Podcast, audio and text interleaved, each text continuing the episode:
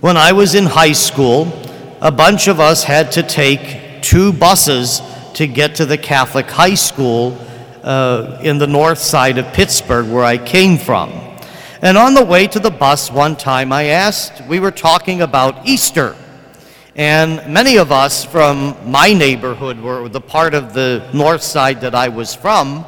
It was a very Slavic place, meaning that most of us were descendants of Slavs.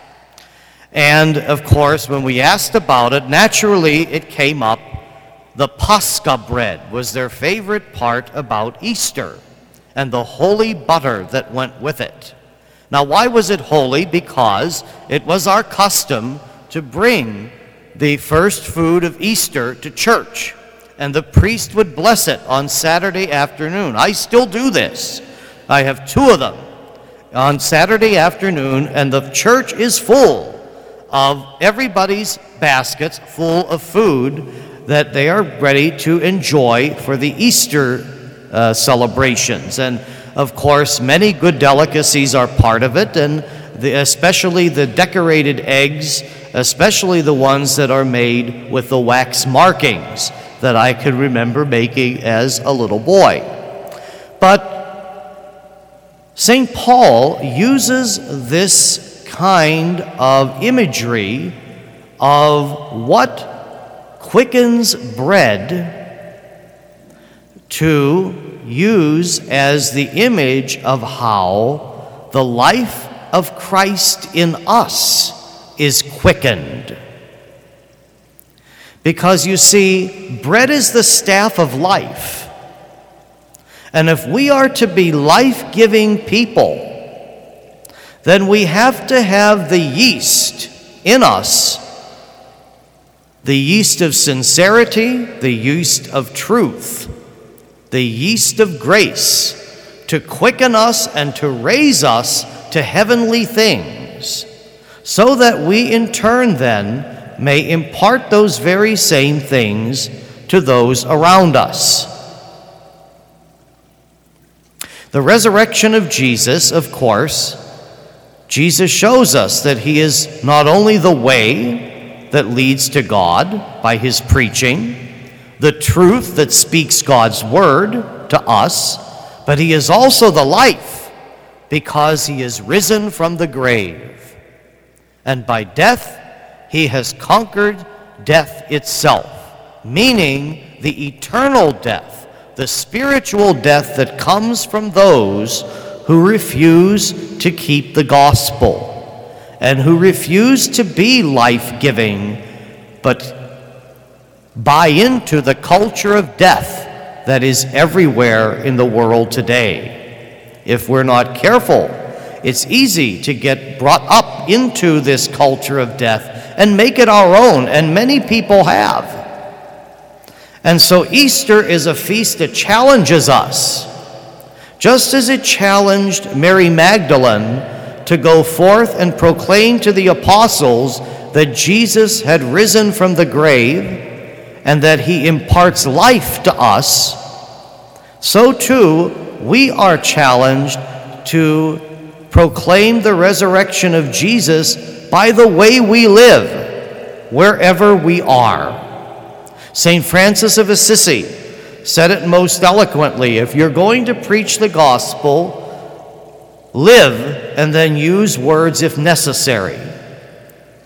When people see that we live the resurrection of Christ, that we are faithful to prayer and to our friendship with God through daily prayer, that we're faithful to encountering the risen Jesus in the sacraments, especially the sacraments of the Holy Eucharist and penance where Jesus forgives us and gives us the wellspring of his mercy in forgiveness of our sins, where Christ feeds us and is the medicine of our souls in the Holy Eucharist.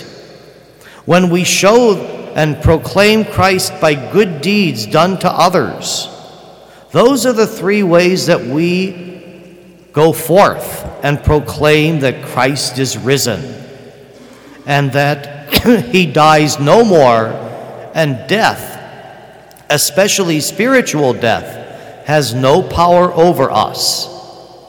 Because when we carry the risen Jesus with us, and we do when we leave Holy Communion and we leave this church after Mass, when we carry that Jesus with us, we too are sent to tell everyone of the resurrection of Jesus. And the resurrection of Jesus transforms us.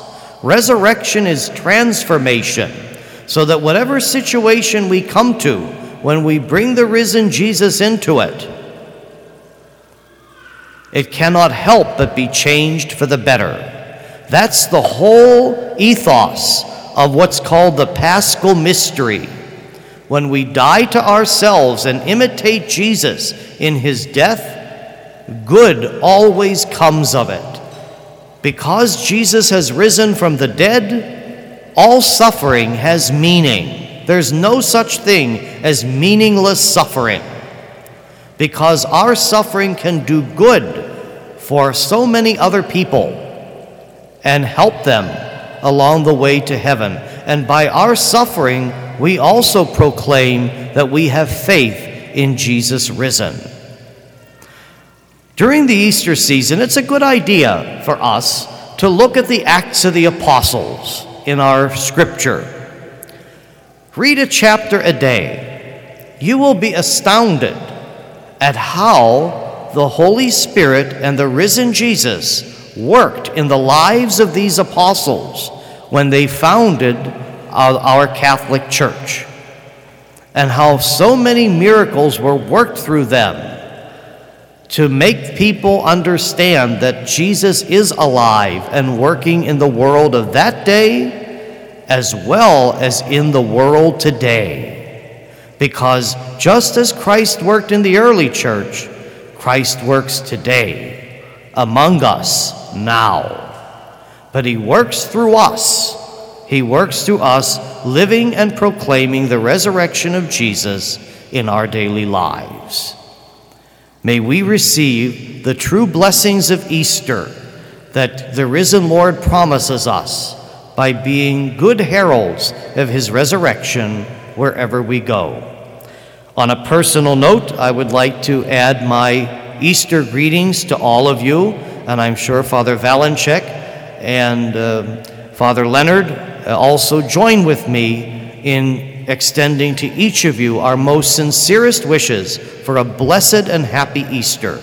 May the risen Jesus shine in your hearts, your homes, and your families, and bring you health, peace, and joy. God bless you.